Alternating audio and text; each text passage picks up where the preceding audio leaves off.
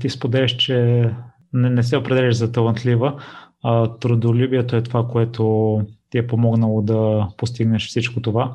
Откъде смяташ, че придоби това качество? Може би, защото винаги съм била много мотивирана, обичам да преследвам нещо. В училище спомням, че бях дете, което винаги обичаше да чете страшно много, да знае най-много от всички, да изкара най-високите оценки. Може би това е някаква част от характера ми, която се прехвърля всяка една област, която се захвана. Долу съм максималист във всичко. Но естествено с времето се научих, че е добре това да бъде в някаква умерено, защото не може във всяко едно отношение да искаме максимума. И съответно сега съм сръчила усилията основно върху бягането. А, и това доста ми помага. Не съм максималист вече на другите а, и в другите неща, които ми се налага да върша. А в кой момент вече взе окончателното решение и осъзна, че си добра и искаш да се занимаваш професионално с бягане? Ами всичко стана доста постепенно. Аз не съм от хората, които, както ти вече спомена, са родени таланти. При мен всичко стана с времето, с много тренировки, с много упоритост. Просто всяка една година с моят тренер Йо Николов успяхме да а, гърдим по-добри и по-добри резултати. В един момент вече тези резултати, които постигаш, ти показват, че евентуално можеш да бягаш на едно по-високо ниво. И беше една доста плавна транзиция, бих казала. Когато а, станах второ на Европейското първенство по крос кънтри, може би беше този момент, в който си казах, че имам някакво бръща в лекта атлетика, защото предната година всъщност а, беше доста тежка за мен. Имах добри тренировки, но нямах много добри състезания, въпреки че имах национален рекорд на 5 км, но за мен е важно само какви резултати постига човек, а и какво може да направи всъщност едно състезание, тъй като много често виждаме хора, които бягат бързо на вътрешни състезания, след това не могат да се реализират и мен това лично доста ме тормозеше вътрешно и се надявах, че един ден ще мога да покажа по-добри резултати на големи състезания. След това, когато покрих мотив за Олимпиадата, това също беше някаква индикация, че може би ще имам успех като професионален атлет. Съответно, заминах за Америка. Там вече всъщност нещата бяха на друго ниво. Състезанията бяха от доста един различен ранг, бих казала аз. Поне от гледна точка на това, че хората, с които се състезаваш, са на доста по-високо ниво. Там стигнеш на национално ниво, т.е. да отиш на тяхното национално колежанко състезание, трябва да достигнеш ни доста, доста високи резултати. Например, когато аз бях 32,30, което е наш национален рекорд, аз бях, може би, 10-та в ранглистата. И на самото състезание има около 24 момичета, които могат да бягат по 33 минути, може би между 31 и 30 и 33 минути. И всеки един човек в този момент може да бяга наистина добре. Крос кънтри там също са доста тежки, защото бегачи от всяка една дистанция могат да бягат за самия ден изключително силно. И имах доста натрупан опит там да се състезавам с хора от различни възможности, като а, издръжливост, сила, бързина и да намеря моя начин и подход как да проведа едно състезание, така че да, се, да бъде успешно и за мен самата. Милия, като спомена, че състезатели се представят успешно на българските шампионати, пък не могат да се реализират международно. Аз сутринта слушах един епизод с един колоездач, и той а, говори а, много за психологическите проблеми в а, хората. И лично той даде примера, че се само саботира. Конкретно а, след а, ситуацията с вируса е бил в най-добрата си форма, правил си е тестове и на една седмица след най-добрия си резултат на самото състезание, когато е бил уверен, че може да го спечели, е бил далеч от истината. И той спомена, че проблемите може би му идват от детството. Оставаме с такова възпитание, че сякаш не може да спечели, не заслужава да спечели. Именно заради това на състезанията се провалят. Той даде примери в миналото, че дори на елитните класирания е имал проблеми с падания по време на състезанията, най-добрите резултати е давал, когато не е имал никакво напрежение върху него. И сега искам да те попитам теб какво те запази да не се само саботираш и ти. Тъй като в днешно време хората в различни сфери мисля, че се саботираме и аз също влизам в това число. Ами аз мисля, че всеки един човек минава през този период. Дори аз, когато бях по-млада, доста често а, имах този проблем. Не знам дали съм се самосаботирал, но просто нямах увереността. И на тренировки постигах доста добри резултати, лични постижения бях доста бързо. След това отивам на състезание, но нещо някакси не се получаваше. И това беше, може би, 3-4 години, в които не успявах наистина да покажа на сцена това, за което съм готова. Тоест, може да съм постигала лични постижения, да съм печелила медали или титли, но те не са били а, истинска репрезентация на това, което съм можела да направя в момента. И с времето, мисля, че един човек може да работи върху това нещо, защото е бавен процес, не се случва от днес за утре със сигурност, но много е важно човек как гледа нещата, много е важно човек да бъде положителен. Аз мисля, че най-голямата пречка дори при мен е, че не съм се фокусирала върху нещата, които са вървели добре, а върху нещата, които обикновено са вървели зле. Давам пример. Ако имаме някакъв тренировачен цикъл от 3-4 седмици, 70-80% тренировките вървят супер и да речем имаме 5 главни тренировки. Ако три от тях станат много добре и две от тях станат не много добре или дори зле, имам чувство, че повече спортисти се фокусират върху тези две тренировки, които не са успели да направят, вместо се фокусират върху другите три, които са минали чудесни.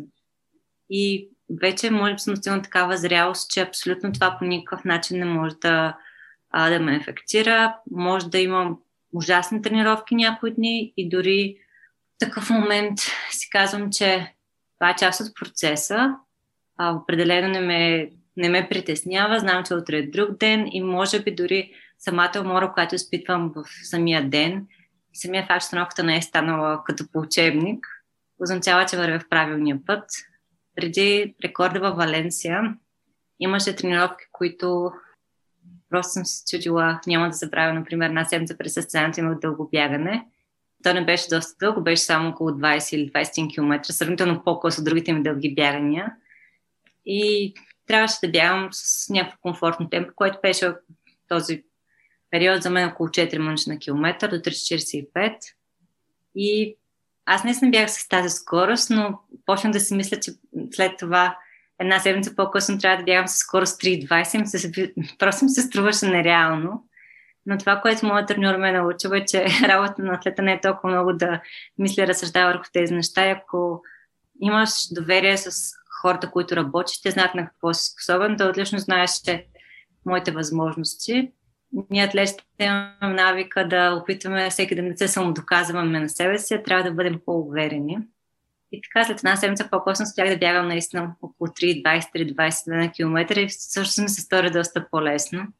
Освен това, често, когато тренираме специално бегачите, при дългите бягания, тренираме едно много високо натоварване, доста голям обем и е нормално да бъдем изморени, нормално е да има тренировки, които не се получават – и това просто показва, че всъщност натрупваме някакъв опит, натрупваме някаква работа, която в момента, в който даденият атлет успее да почина, нещата се получават. С това вече по никакъв начин това не ме натоварва. Дори дали тренировката е минала добре за мен, означава, ако аз съм дал всичко от себе си и дори не съм си изпълнила тренировката, както а, да речем моят треньор е очаквал, но аз съм усетила, че съм бягала и съм се раздала по начин, по който подобава, значи тренировката е минала добре. Тоест, моят критерий в момента е моето лично усещане за това, аз какво съм дала от себе си, срещу това да гледам какви са били числата на а, часовника.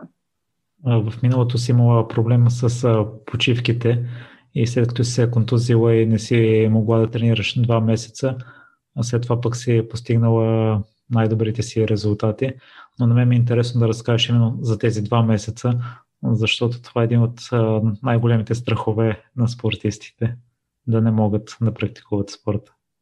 Да, точно така. Съгласна съм определено. А, до този етап никой не ми се беше налагал да почивам повече от 4 дена и тази почивка, която беше 4 дни, беше просто в университета между сезоните и реших, че тогава емоционално имах нужда от почивка, тъй като беше голямо напрежение. Но контузията, която се появи по-късно, не беше по желание, естествено. Тоест, аз трябваше да спра да тренирам по неволя. Аз не спрях да тренирам изцяло, А, дори мога да кажа, че бях доста активна, но не с бягане. Правих доста крос тренировки в фитнеса, като на ден прекарвах някои дни до 4 часа в фитнеса.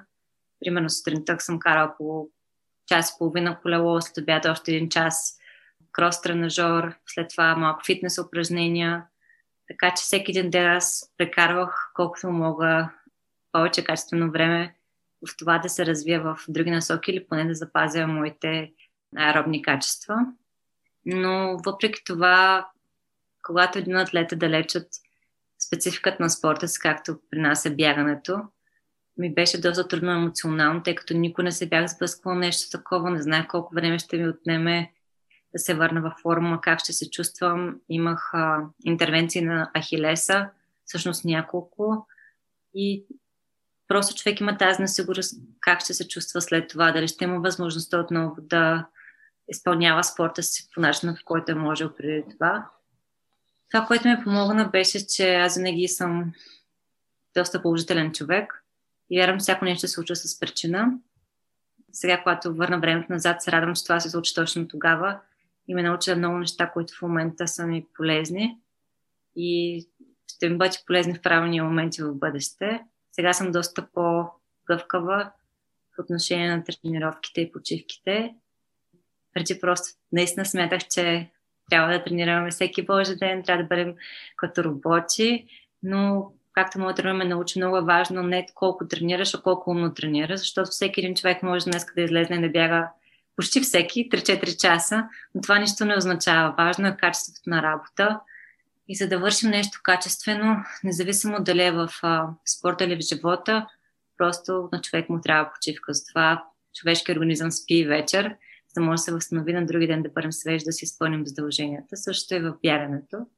Така че ако има хора, които слушат и са контузани, им пожелавам просто да бъдат малко по-спокойни и позитивни, със сигурност това ще премине, ще ги направи доста по-силни в някакъв момент от живота си. Те ще бъдат дори, може би, благодарни, че това нещо им се е случило, за да могат да научат нещо ново, което наистина ще им бъде в полза в бъдеще. Миля, преди няколко седмици слушах едно интервю на една англичанка, която, ако не се лъжа, иска да пробяга от единия край на Англия до другия. И водещия зададе въпрос, кой е най-големият страх. И тя отговори това да се контузи но ти вече си го изпитала. Та, коя е твоята най-голяма несигурност в момента? Ами, трудно да се каже. Честно казано, аз съм доста гъвкава и всяко нещо, което ми се случва, гледам да го просто да го виждам от друг ъгъл. Може би най-голямата ми несигурност е ако нещо се случи и аз променя начин на виждане, защото за мен един човек управлява себе си и ако даденият индивид е в а, вътрешен покой, и мир и има тази енергия, която го кара да продължава да върши нещата, които обича, да, да успява да се грижи за другите и просто да бъде благодарен за живота, който има, тогава всичко ще бъде наред. Така че просто искам да си запазя тези качества и смятам, че ние хората имаме възможността да преодолеем много неща, просто често, докато не ги преодолеем, не се виждат невъзможни. Трябва да приемем предизвикателствата и да вярваме, че ако не се падне на нас, значи ние можем да се справим с тях.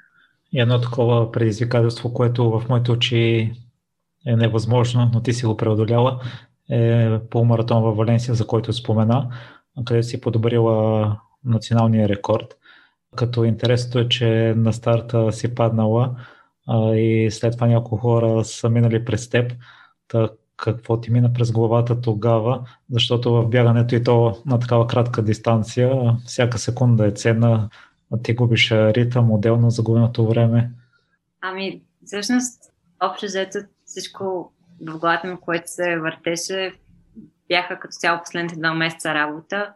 Първо трябва да започна от това, че аз имах доста кратък период да се подготвя за полумаратон. Мисля, че имах точно 10 седмици, което Привидно може някой да му се струва като достатъчно време, но аз идвах от писта. Последно бях 1503 км, не бях бягала по маратон от може би 2015 година. Освен някои състояния, които просто сме го избягвали за тренировка. Дори в последната година, която бях в университета, най-дългото ми бягане е било 16 км или може би 18 веднъж. Тоест аз бях доста далеч от подготовка за полумаратон на този етап. И когато говорих с менеджера ми, той ми зададе така доста висока задача като време, което на мен лично се ставаше доста нереалистично за момента, но моят треньор Йоников ми каза, че може да се справим, ако успее да се изпълня плана. Той всъщност ми написа един доста голям план с всички тренировки, които трябва да изпълня. От понеделник до неделя имах 10 седмици, в които всяка седмица имах няколко ключови тренировки. Обикновено са две ключови тренировки на седмица. Но другото предизвикателство беше, че всъщност, освен, че трябваше да тренирам а, доста по-обемно, трябваше и да уча и да работя, като в Флорида по това време температурите са брутални и също така влажността е доста голям фактор. Това означава, че ако аз не тренирам сутрин рано, просто няма друга възможност. Но аз също работих от 6.30 сутринта, което означава, че аз трябва да тренирам в 4 сутринта, за да мога да свърша тренировка и да отида на работа. Което също беше да закарам момичетата до трасе. Аз бях помощник треньор. И съответно аз нямаше как да закъснявам. И ми се наложи да лягам около 7 да става между 3 и 4 всяка сутрин, за да мога да се изпълня тренировката. Което на повечето хора може би ми се струва странно, но ако човек наистина обича това, което прави, аз не мога да кажа, че това е било най-трудната част. Отделно, ако по някаква причина е трябвало да пътувам или съм имал други ангажименти и се налага да тренирам вечерта, мога да кажа, че температурите бяха около 37-8 градуса всеки ден. Даже стигаше до 40-41 като усещане, тъй като влажността е просто нереална в Флорида. И всичките тренировки, дори сутрешните тренировки, температурите са бре може би около 28-30 градуса. Тоест доста неблагоприятни за дълги тренировки и заради влажността много често човек се обезводнява. Тоест имах доста препятствия през а, цялата подготовка, но пък за сметка на това всички тренировки минаха както бяха описани по план.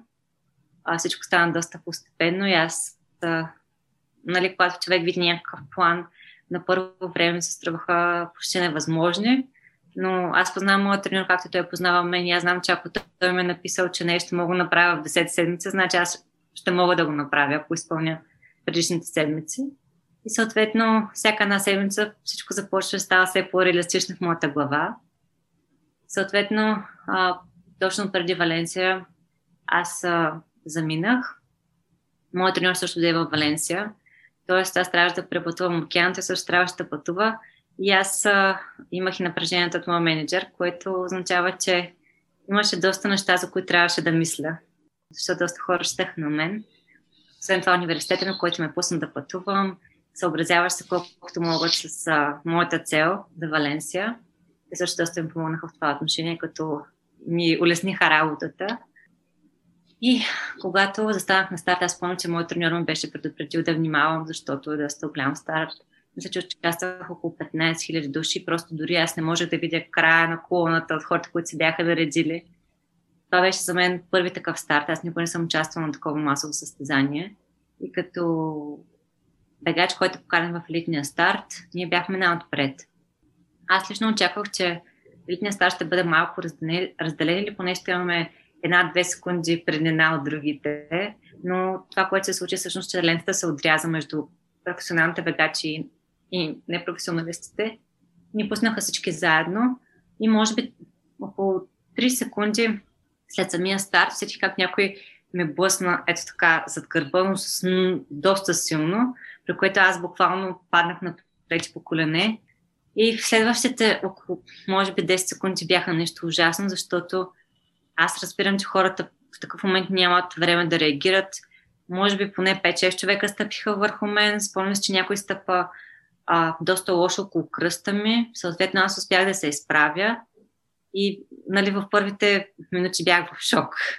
Тръгнах да бягам отново, но аз вече бях толкова назад от а, елитната група. Дори не можех да видя къде е началото на колоната отново. И започнах да бягам и първите няколко минути. Всичко се, се чувстваше толкова странно. После се оказа, че съм се спукала бурсите на двете колена и то по няколко. Но това го разбрах по-късно, освен кръвта и другите неща, които нали, те не ме стряскат такъв момент, но самото усещане, освен това имах страшно неприятна болка от едното стъпване от едната страна на, на гърба. И спомням се, че първият километър просто си мислих дали въобще ще мога да завърша бягането. Но предполагам, че от целият адреналин и, и всичко, което ми се случи, някакси всеки един километър успях да се поуспокоя и самата болка започна да изтръпва. Първият ми километър беше много бавен, беше 3.28 и аз бях доста по-далече от, от моята група. Съответно ми се наложи да бягам следващите няколко километра около 3.15 и малко по-бързо да мога да хвана групата, което естествено не е идеален вариант как искаш да бягаш по маратон. И някъде, може би около 10 км вече бях хванал групата, която бягаше около 3.20, което беше и моята цел.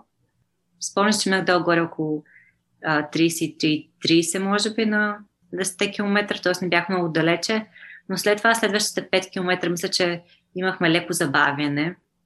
Както и GPS-те не бяха много точни, мен ми показаха малко странни километри, така че не бях сигурна дали се движа нали, с правилното темпо или не. Съответно, последните 5 км успях отново нали, да вдигна темп. Дори последния километр успях и да спринтирам, тъй като почнах да хващам други хора пред мен. Успях да финиширам в топ 10.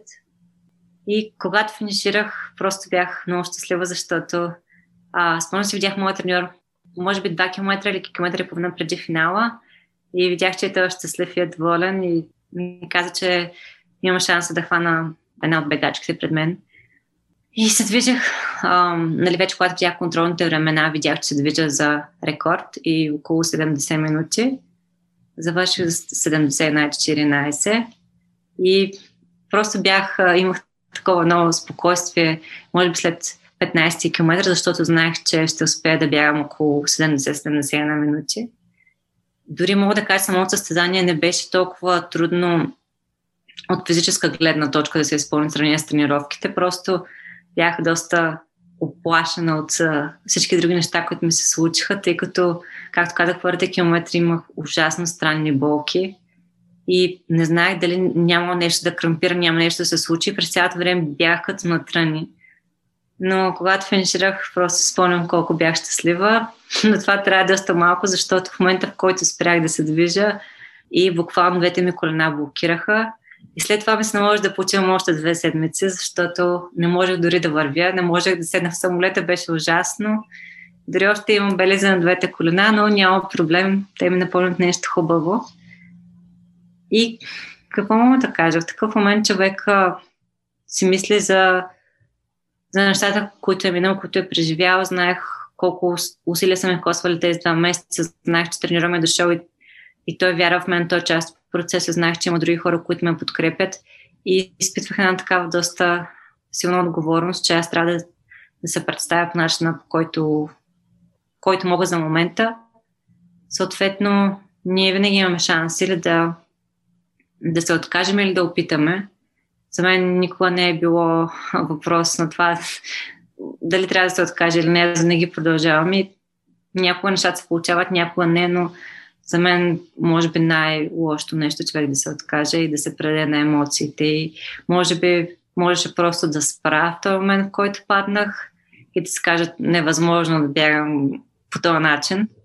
Но това определено не съм аз. Така че аз си спомням, че дори и в детството си бях бягал един полумаратон с изкълчен глеза на втория ден. Дори не може да се обоя маратонката в този момент, но бях решил, че ще го избягам. Не казвам, че умно, не го препоръчам от други хора, но в крайна сметка това ми е изградило характера и ето в някакъв друг момент в бъдещето ми е помогнало, защото съм минала през други такива страшни неща и знам, че мога да се справя. Така че взимайте си полка от глупавите неща, които правите в живота, може да се ви полза.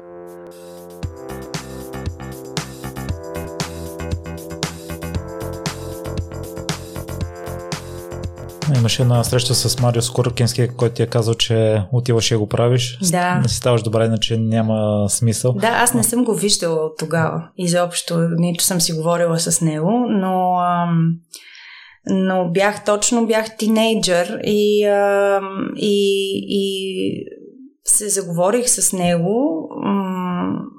Точно след а, негово представление.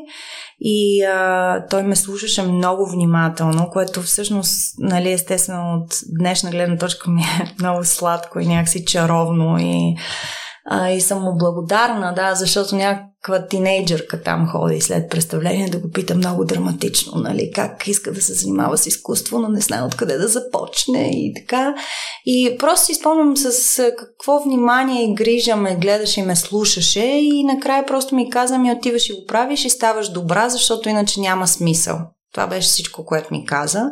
И аз а, просто така някак си, пак казвам, никога повече не съм имала възможност да общувам с него. Не сме работили заедно, не сме, нали, аз не съм и била тук доста време, но съм го запомнила като нещо много така, а, като нещо много приятно и една така подкрепа от човек, когато много уважавах, който изобщо не ме познаваше. И, и всъщност никога повече не сме и общували, нали? Но всъщност ето колко голямо значение имат думите понякога и какво ще кажеш на някого. Всъщност има, има тежест. Не, че трябва той да бъде отговорен за моя живот, нали? Така, защото сега, в днешна дата има тинейджери, които ми казват, че искат да стават актьори и аз просто не знам какво да им кажа, защото трябва да се подготвят за много, много трудности в живота си и не бих искала да нося тая отговорност. Нали, да им кажа, да, да, разбира се, тръгвайте, уа, несигурност цял живот, супер. Но същевременно с това, да, просто беше един страхотен спомен. Много просто, много ясно и с много така сериозност нали, към, към мечтите на, на един тинейджър да се занимава с изкуство. Все пак, колко важно се оказаха за теб тези думи, при положение, че при това си знала, че ще искаш да се занимаваш с актьорство? Ами, винаги са, винаги са важни, защото страха е нещо, с което никой не спира да се бори, или поне аз. Едно е да искаш нещо и да имаш желание, а друго е да се осмелиш да направиш крачката. И всъщност за мен тогава това беше много голямо нещо. Този разговор беше много голям. За мен въобще да се престраша да го заговоря за себе си беше така проява на безумна смелост. И всъщност, да, има, има значение. Има значение, когато някой ти каже не се страхувай дори, дори независимо как изглеждат отстрани нещата и независимо как, колко ти си така целеустремен. А, да, наистина има разлика между това да, да, да искаш и да се осмелиш, да си дадеш възможност. Прочетох, че си се развълнувала от историята на Ал Пачино и тя също те е вдъхновила за да. трудния му живот, за отказите в началото. Ами то, то вече това е малко клише, защото то кой ли актьор не се е вдъхновявал от Ал Пачино, но едно време, да, когато някак си започвах, а, факта, че той е имал доста тежко детство и като цяло е бил аутсайдер, така много ме вдъхновяваше, защото м- по някакъв начин може би нещо съм асоциирала с, с себе си в това отношение. В нагласата, че сигурно ще бъде много трудно. Впоследствие съм си променила мнението относно трудностите, защото понякога всъщност много хубави неща се случват съвсем така на полуна шега. И не е задължително установих, след много трудности, не е задължително всичко да бъде трудно и нали, да минаваш през всичко да е сизифови усилия и така. Не, не е задължително, но, но тогава за мен това беше голямо вдъхновение. Има ли си други освен него? Ами, в общи линии, да, интересувах се от а, всякакви актьори, всякакви техни истории защото когато започваш, търсиш опорни точки, търсиш нещо, за което да се захванеш, което да те, да те, така, да те мотивира и да, и да те успокои, че и с тебе е възможно. И ам, с течение на времето разбираш, че всеки си има своята история и това всъщност няма много голямо значение. Но винаги помага. Винаги помага и ам, да, разбира се и американската мечта като идея сама по себе си, нали, за това, че тръгваш от нищото и, и се издърпваш, както казват те, с, с, с, с собствените връзки на собствените си обувки. М- така е доста примамлива идея. Понякога опасна, но примамлива. И всички тези неща, да, ме вдъхновяваха много. Но да, Ваня, ти като режисьор и си работил с хора от различни държави, с много-много души. Какво смяташ, че привлича всички те да започнат по пътя на актьорството и въпреки всички тези трудности, които ще ги очакват по пътя, за които ти спомена? А, значи първо, все още ми е много трудно да говоря за себе си като режисьор, въпреки че действително започнах да режисирам. А, то просто така се случи. А, но това какво ги прави, да, всякакви актьори познавам, наистина всякакви. Някои са богати, други са бедни, някои са в България, други са в Европа, трети са в Штатите. И всички те се занимават с това, защото не искат да правят нищо друго. Просто дори никой не може точно да обясни защо иска с това да се занимава. В смисъл могат да си пишат есета, нали, за изразяването на себе си, за емоционалността, за разказването на истории, за това как актьорите са нали, живия разказ, за това как в театъра всичко се случва тук и сега на момента и никога няма да се върне това време, как всяко едно изпълнение е различно само по себе си и то трябва да бъде, нали, защото ако почне да е едно и също ужас. Но същевременно с това всички тези хора, според мен, това, което ги тегли, а, ако ги тегли егото, няма дълго да просъществуват а, като добри актьори. А, много бързо се изчерпва това нещо. Когато те тегли а, любовта да, а, да играеш, и да не искаш да пораснеш по някакъв начин с целия професионализъм, който се изисква и така нататък.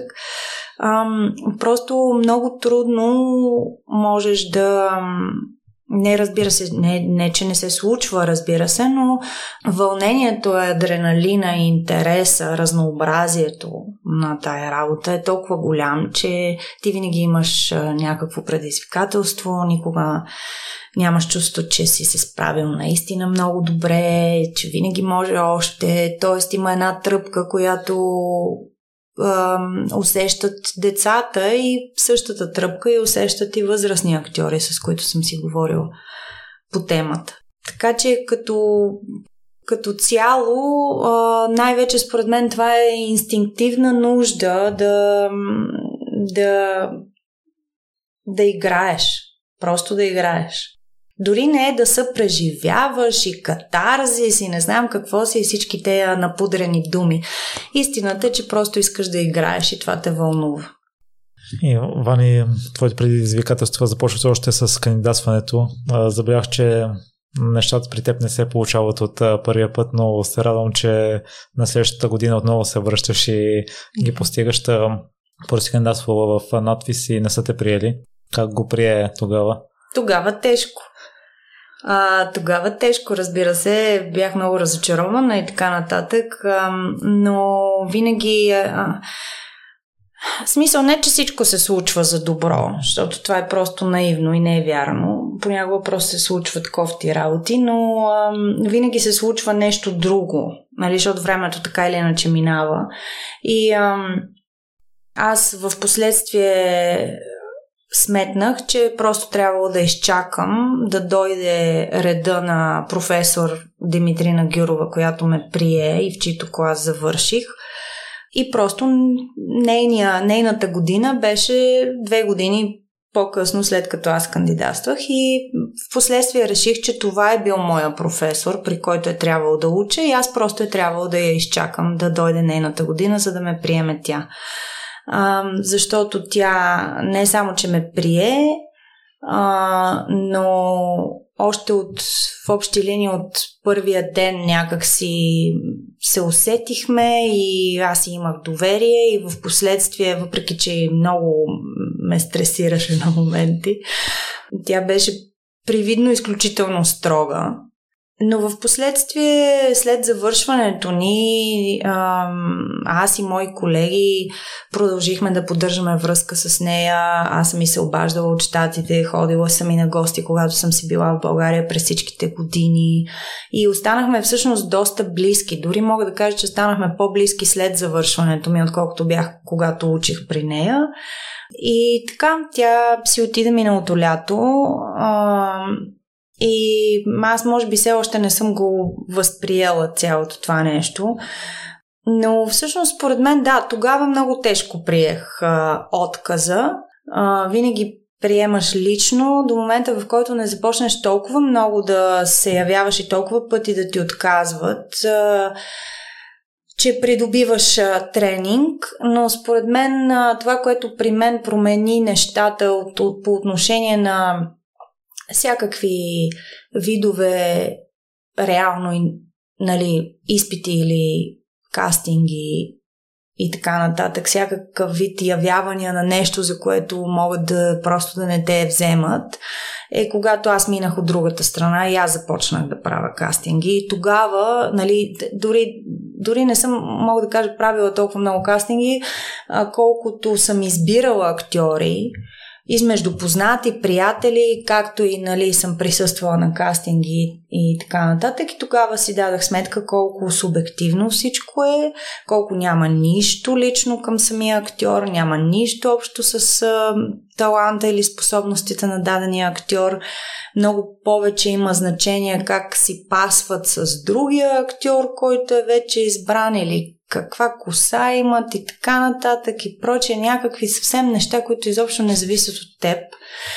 И а, така че това в последствие, но много време по-късно си дадох сметка, че един отказ а, много рядко означава всъщност каквото и да било за способностите на човека. Просто, просто ролята е за друг и точка. А, но тогава беше драма желанието за Нью Йорк, кога се появява? Аз почетох, още... че... Да. да, още преди да вляза в надвис, аз а, м- бях решила, че ще заминавам. М- и даже докато кандидатствах и не ме приемаха, се чудих дали направо да не заминавам за Нью Йорк, но си дадох да кандидатствам до там три пъти и вече ме приеха и след това си учих при професор Гюрова и, и така, и всъщност, след като завърших, работих в Бургаския театър. Една година бях част от трупата там. Но вече идеята за Нью Йорк беше в, в, в, в, в в разгара си, в, в, в, в ох, не мога да говоря, водовъртежа бях на всичко. И, ам, и всъщност, а, даже още докато работих в, в Бургас, а, кандидатствах, даже с подкрепата на директора, съвсем, ам, съвсем беше наясно нали, с това, което аз планирах и много ме подкрепи, дори ми даде препоръки и така нататък. Беше много готино от страна на Борислав Чакринов. И, ам, и така, и след това заминах, да, и учих там още две години и половина. И така. Но и с приемането в Нью Йорк не става от първия път отказа, по какъв начин го прие тогава? Ами, как да се приемат откази? Но пак казвам, ето вместо това, пък за сметка на това работих в Бургас, случиха се други неща и в крайна сметка ме приеха в училище, което беше по-добро за мен. Та всичко е много субективно. Всъщност, успехите и провалите винаги са много така с една въпросителна.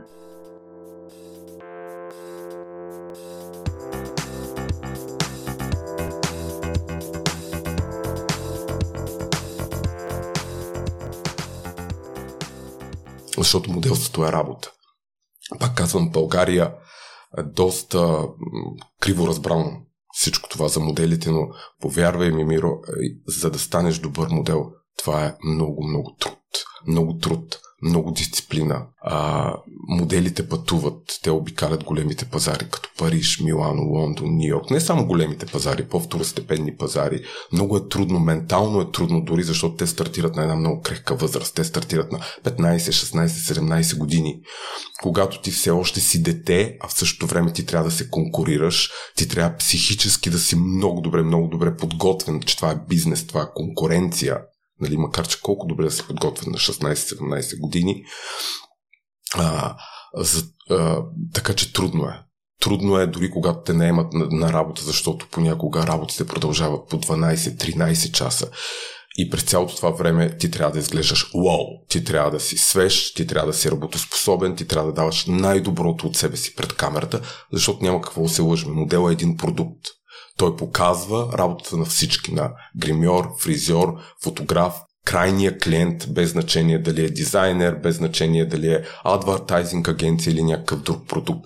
Така че моделството наистина е трудна работа. Сега живеем в една много дигитална ера, когато в Инстаграм всички са модели, всички, са, всички рекламират нещо, но истината е, че когато си професионален модел, когато си в професионалния моделинг, това наистина е работа, която раз, заслужава много респект. Аз самия много уважавам труда на моите модели. Аз изпитвам страхотен респект към тях, към това, което правят, защото знам колко е трудно. Знам аз самия колко труд полагам. Аз работя от понеделник до неделя.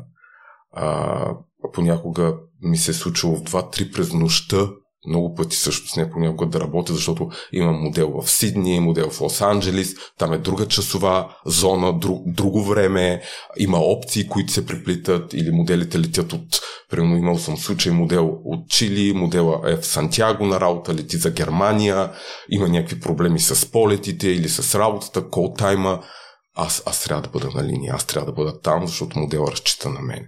Така че това е трудна работа. Не се оплаквам, не искам да звуча като оплакване, напротив, обичам това, което правя мен. Този адреналин и дори всичко това, което се случва нали, в работата, така ме държи, как да кажа, ме зарежда нали, много, но пак казвам, че наистина в България хората имат много изкривена представа за моделите. За съжаление, тук думата модел не, не звучи, как да кажа, не звучи сериозно, дори понякога звучи пошло заради всичко това, което може би хората си мислят или са чували за моделството от 90-те години. Истината пак казваме, че това си, е, това си е много работа. Не е толкова бляскаво, колкото изглежда отстрани. Даже понякога казвам, би било прекрасно моделството да е това, което хората си мислят, нали, че моделите просто се фръцкат нещо и някой им плаща купища пари. Би било прекрасно, нали? Би било прекрасно да изкарваме толкова лесно пари. Не. Това е трудна работа, това е свързано с много пътуване, кастинги, а, много добър менеджмент от страна на, на майката агенция, от страна на агенциите, в които ти си пласирал модела. А, така че да, it's a hard work. Спомена много неща, за които аз не се бях замислил за Аз съжалявам, че говоря наистина много хаотично от едно на друго и така нататък, но да. Всичко наред на мен е много интересно и увлекателно разказваш и темата Благодаря. е много обширната. Ми е нормално да говориш а, така. Има ли друго нещо, което хората не разбират за моделите, което пропусна да споменеш? Е, аз нормално е да не разбират много неща, все пак като всяка една работа и аз имам много работи, има много професии, на които аз се възхищавам които не разбирам, нали, разбирам много малко. А, има работи, които са толкова достойни за респект и уважение. Така че нормално е да не разбират много неща. Той не е необходимо да разбират всичко. Но може би да, това е, че трябва да имаме малко повече респект, както към всяка една работа, всеки един труд, защото никой не може да се постави в обувките на другия и никой не знае един човек през какъв път е преминал, за да стигне до някъде. Истината е, че моделството, пак казвам, свързано е с много работа, кастинги, пътувания, работа на букера също това е една работа, която ти те са ми като деца. Аз гледам на тях като на деца. Те, те стартират на една много крехка възраст. Така че работата на букера е свързана доста отговорна. Нали? Ти в чужбина пращаш, пращаш хора, не пращам турба с картофи. Тоест аз винаги в мене има едно такова притеснение как се справят те, дали са добре, дали всичко е наред. Така че Да, това е в общи, в общи линии. Дида, той твоята работа изглежда равно като притеснение, като психически. О, да, да, свързана с много понякога много психи... да, много психическо натоварване, ако мога така да кажа, защото аз ти казах, пращам деца, пращам хора, деца, деца, нали, ние имаме модели по-големи от мене на по 46-7 години, но на тези, които стартират, говорим тези, които стартират на една крехка възраст на 16-17 години, но пък от друга страна тази работа дава много. Миро тази работа дава, знаеш ли колко се променят, когато след първите едно-две пътувания, защото ти ги виждаш, те са шай, те са срамежливи, идват от училище, изведнъж след първите едно-две пътувания вече те са много по-уверени, говорят много по-свободно езика, било английски, било италиански, нали, говорят почват да се отпускат да говорят много по-свободно езиците. Комуникацията им е друга. Нали? Те почват стават уверени. Увереността за мен е, а, как да кажа, нещо, което помага в живота с каквото и да се занимаваш. Аз ги виждам след това, защото ние имаме модели, които последствие вече приключват моделството. Стават лекари, адвокати във всички професии, нали, така нататък, а, нали, почват да се развиват и виждам, че тази увереност, която придобиват в моделството, тя им помага след това в живота с каквото и да се занимава. Даже те са ми го споделяли и казвали. Плюс това моделството е професия на отхвърлянето, защото ти ходиш на много кастинги. В чужбина моделите понякога имат, особено преди, хайде сега, последната година и половина с тази социална изолация, COVID и така нататък.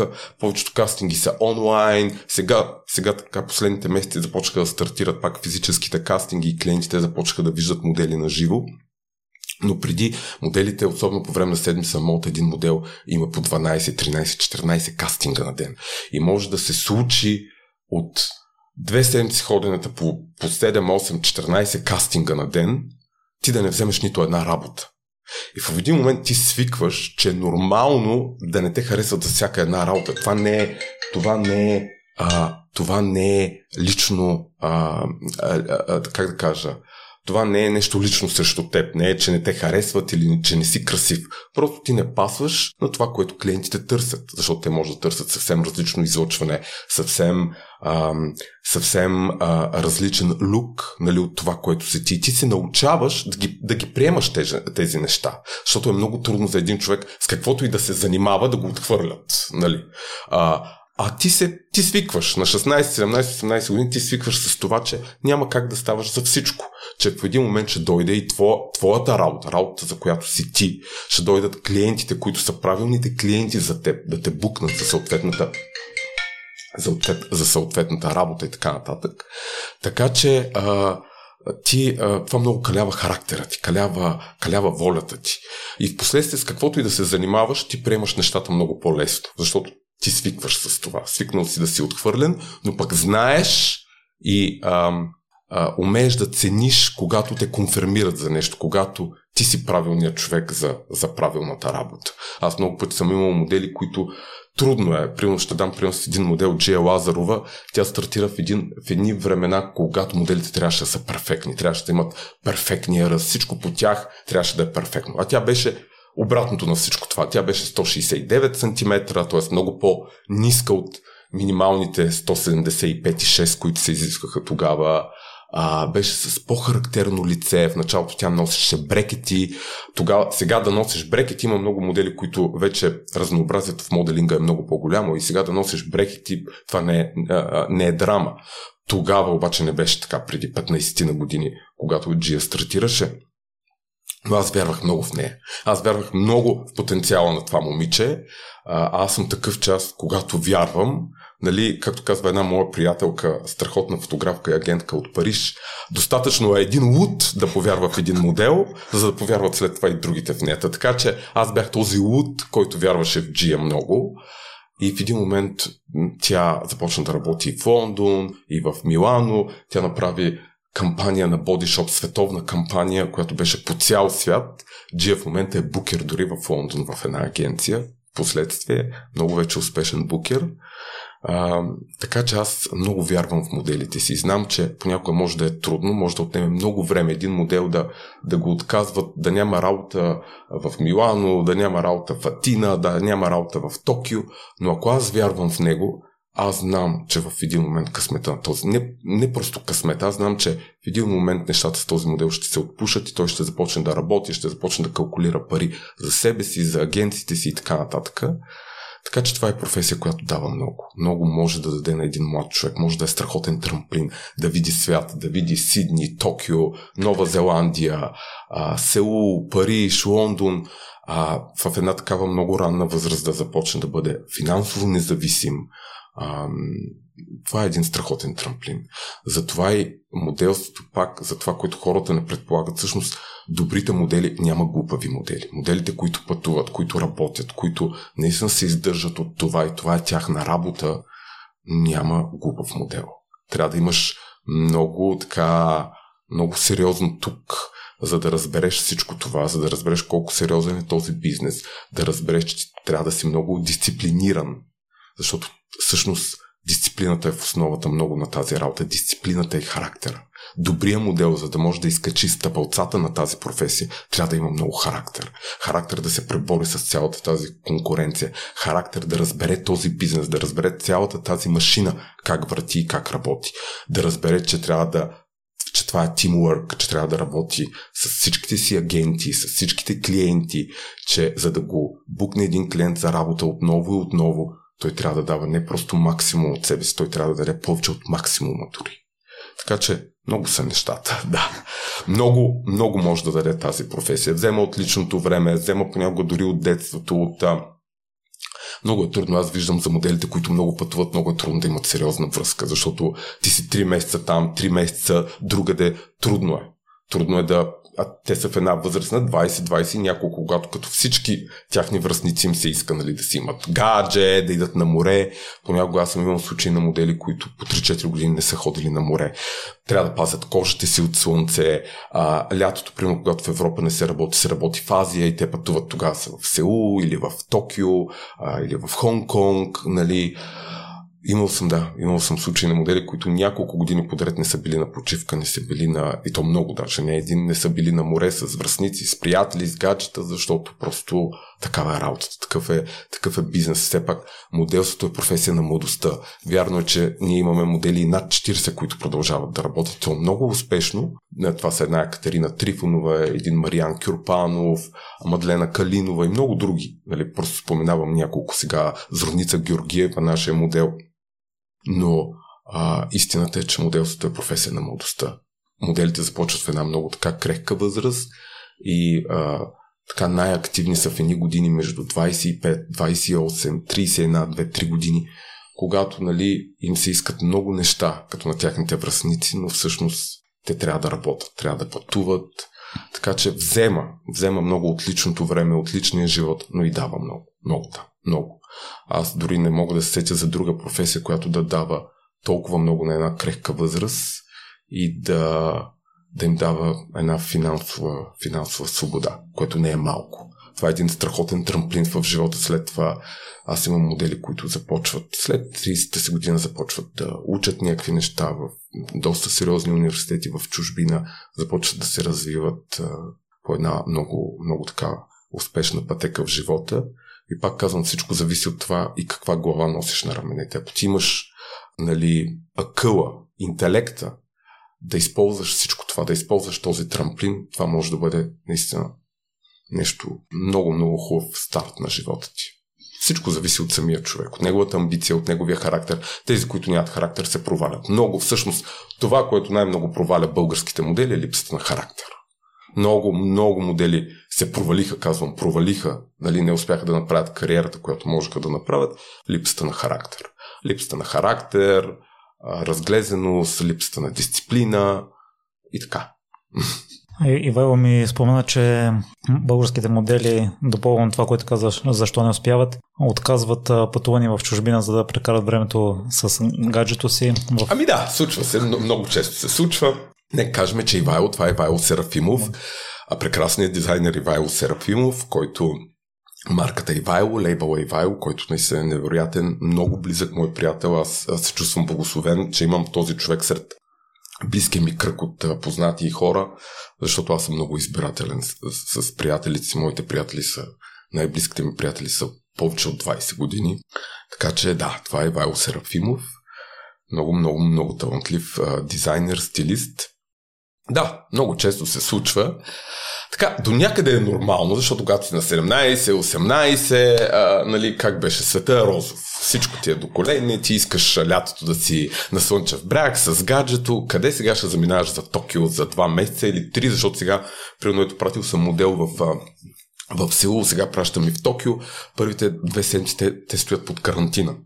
Даже в, а, канцелирах едно пътуване за Хонг-Конг за, за, Хонг-Конг за един модел, защото там карантината е 21 дни. Нали? Просто прецених, че е прекалено много. Нали? А, така че не е лесно да стоиш 14 дни под карантина и след това 2 месеца и половина работа. Някои отказват, искат да се прикачат си, не издържат на тази конкуренция, защото пак казвам, в чужбина ти имаш по много кастинги, а, понякога за едно или две работни места се конкурират 200-300 модела. Ментално ни ти е лесно да издържиш всички тези невероятно красиви момичета, момчета, които виждаш по кастингите и всеки се бори. Нали, всеки се бори за, за тази работа. Не е лесно. Някои не издържат и предпочитат да си останат в България с гаджетата и така. Не опреквам никой всъщност защото на тази възраст няма как да опрекнеш. Нали? Те все още нямат изградени характери, някои са по-разглезенки, нали, свикнали са мама и тате да, да правят всичко. Не опреквам никой. Тези, които имат характер, те успяват. Характер, амбиция, наистина, които искат да постигнат нещо.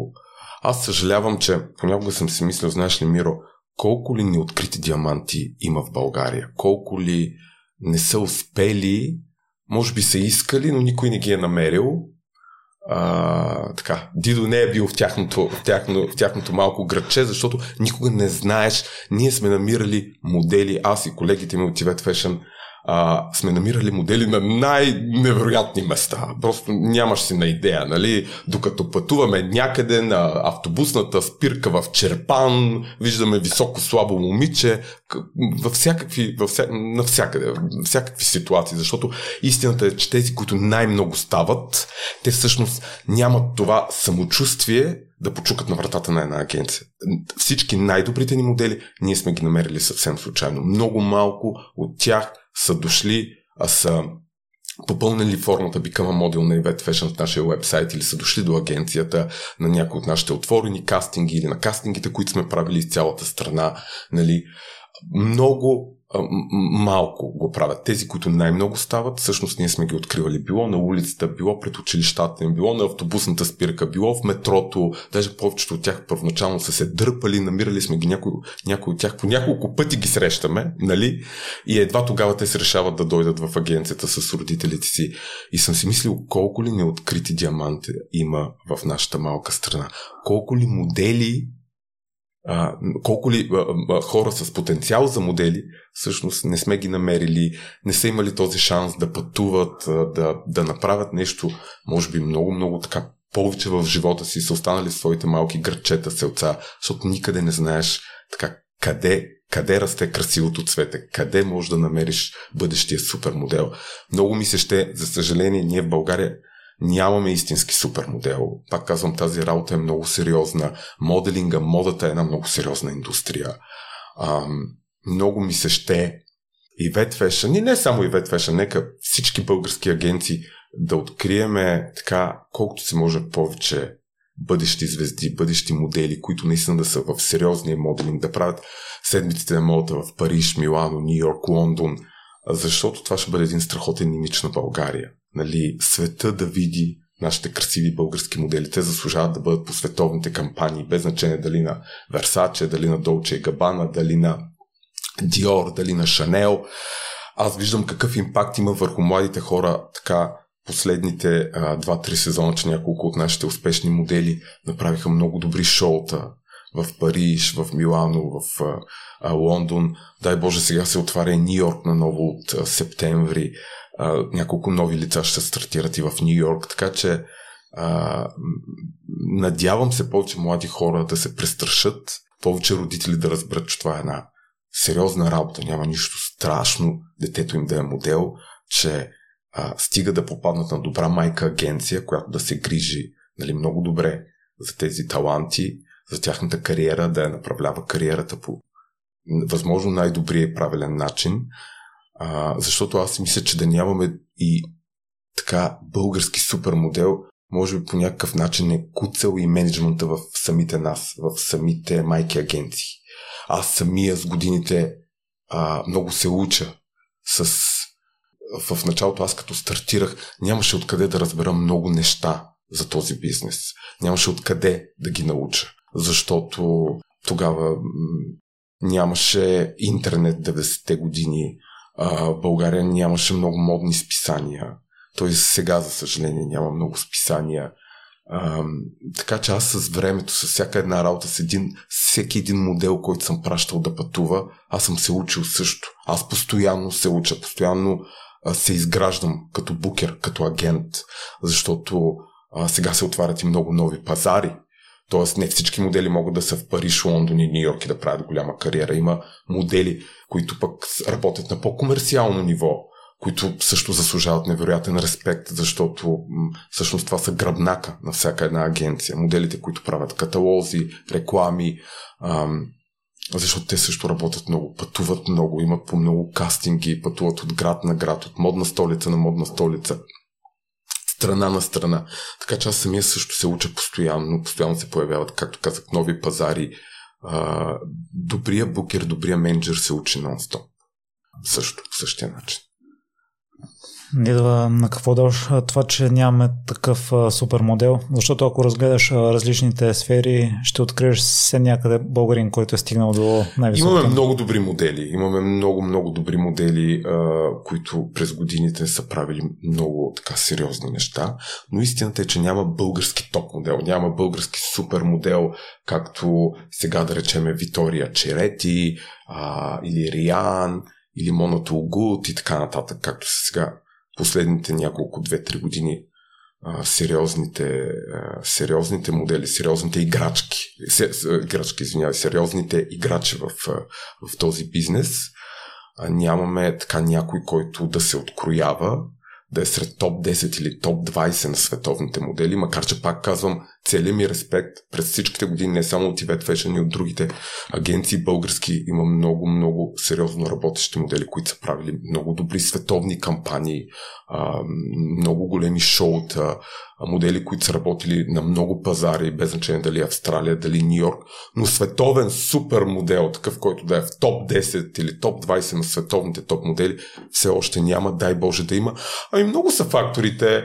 А, пак казвам, може би, от, може би е, е, е, единия проблем е самия менеджмент на майките агенции, че ние самите не сме а, така достатъчно, достатъчно добри в това, което правим, че самите ние се, се учим постоянно и надграждаме. Аз казах, аз за себе си мога да говоря. Всъщност, аз мога да говоря за себе си, аз самия се уча, не мога да говоря за другите. Аз самия се уча постоянно. А, дай Боже това се случи. А, така, другия, е, а, другия въпрос е, че самите може би българки нямат този характер, нямат тази воля, тази амбиция. Това не е популярно като професия. Самите родители предпочитат децата им да влезнат в университет, да учат, да имат сериозна работа, в което няма нищо лошо. Всеки човек си решава само за себе си. Много са факторите.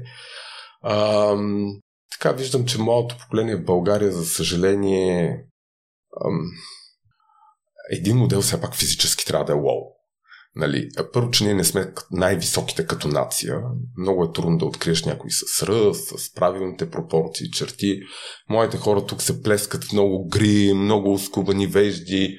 Това, което виждам последните години е толкова ужасна тенденция с всички тези пластични интервенции, които си правят буквално деца. Не може да са на 18 години, години да са с а, надути устни, скули, мигли, а, коси, а, кожа прегоряла от солариум и така нататък. Тук, за съжаление, последните години е ни много, не само тук, не само в България всъщност, една така много пошла тенденция. А, много е, дори с този Инстаграм виждам, че там буквално всичко е на показ. Всички са модели, всички са инфуре, инфуенсери, а, фриленс модели и така нататък. За съжаление, много се обесценява моделския труд. Самите клиенти предпочитат понякога да букнат някой от Инстаграм, който ще им струва много малко пари или без пари, отколкото да платят на професионален модел. Все пак професионалният модел живее от тази работа моделите винаги гледат да са в изряден вид и така нататък. Аз съм сигурен, че и това ще мине, и това ще премине. А, просто въпрос на време, може би този път ще бъде на малко по-дълго време. Това са новите неща, живеем, пак казвам, в една изцяло дигитална ера. Нещата много се промениха. Инстаграм вече е буквално, не буквално, Инстаграм е институция, в Инстаграм се пускат кампаниите, шоутата, всичко е вече в Инстаграм. Но така, ние трябва и да се учим да, да се приобщаваме към всички тези нови неща и да, от друга страна пък социалните мрежи много помагат за, за някои неща, свързани с комуникация. Вече всичко е, всичко е толкова глобално. Света наистина е едно малко село, нали? Но, да, това са нещата.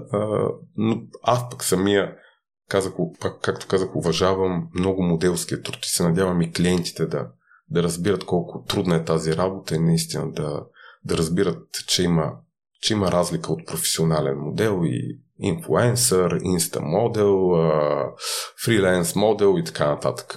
Наистина да умеят да четат потенциала. Това е много важно. Да умеят да, потен, да четат потенциала на един модел и да, да разбират къде, къде трябва да влагат и те като труд.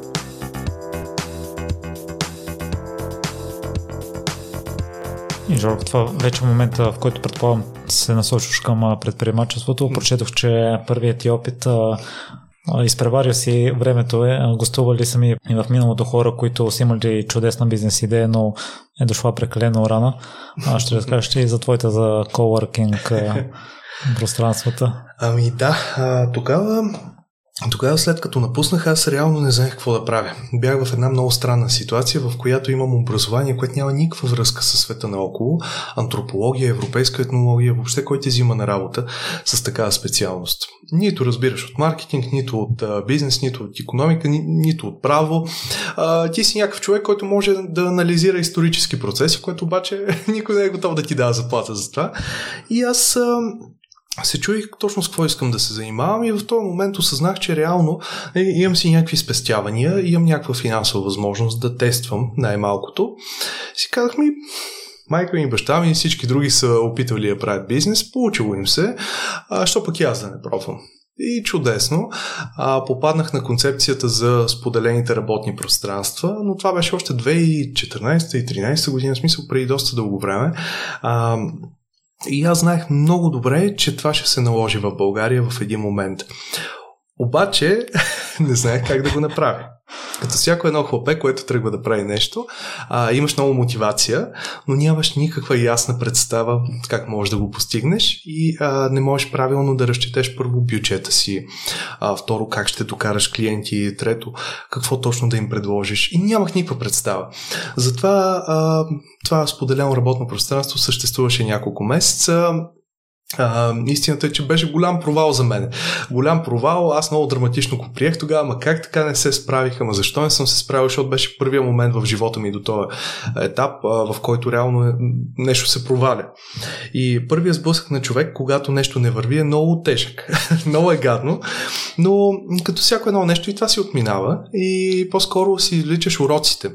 Урока, който аз излякох е, че е напълно окей човек да пробва, това е нещо а, важно. И другото е, че а, Значи мотивацията е нещо много важно, но ти трябва ти знание. трябва ти и малко опит. А, и с опита шанса се вдига нещата да се получат не за друго, а защото просто си преминал през такива ситуации, от които знаеш как да реагираш. Това е всичко. Не, не е нещо друго. А, реално и много мотивиран човек без опит може да го постигне, но ще му трябва по-дълго време. Аз чуха наскоро една сентенция, че не е провала спира хората страхът от провала и за да натрупаш нужния опит със сигурност трябва да тестваш различни неща, но пък за щастие следващия бизнес е оказал успешен и там си яхнал вълната а, с а, да. апартаментите отдавани под найем. А, така е, там, там беше наистина голям късмет. А, съгласявам се с тази сентенция, която току-що цитира. Ако човек го е страх, нали, има един лав, който ми го казаха преди много дълги години, ако те е страх от мечки, не отиваш в гората. Това е абсолютно същото нещо. Ако искаш да успееш, ако искаш да имаш живот, който а, средностатистическият човек наоколо няма, то тогава трябва да опиташ. А, малко или много. Та, след като провалих Coworking Space, гордо го казвам, че съм провалил първия бизнес, а, аз така известно време го преживявах, беше ми тежко, гадно. Известно време, т.е. един-два месеца да речем, съм си казал, е сега тук това не стана, аз не знам какво ще правя, каква ми е функцията на този свят, защото като всеки един млад човек и аз се чуя къде ми е функцията. Доскоро съм вярвал, че ще бъда президент, след това съм отрязал тотално всички мостове, свързани с политика, външна политика, такива неща. И първият ми опит за бизнес опит не успешен и сега не знаеш, ти си на нулата. Буквално нямаш представа на къде ще тръгнеш. В този момент, тъй като аз много обичам да пътувам, Airbnb а, беше станало много популярно в Западна Европа. В България вече всеки знае какво е Airbnb. Всеки знае какво е хотелски апартамент, да отидеш там като местен, но тогава имаше примерно в София и хиляда души, които изобщо бяха чували тази абревиатура Airbnb. И аз, тъй като обичам да пътувам, обичам, аз съм early adopter. В маркетинга има така, а, как такъв термин. Early adopter е човек, който е готов да предприеме риск и да използва една услуга, която другите хора още не са използвали. Та в контекста на България аз съм си категоричен early adopter. Отидох, пътувах, използвах Airbnb в Западна Европа и казах, ами добре де, ама това нещо със сигурност ще дойде в България.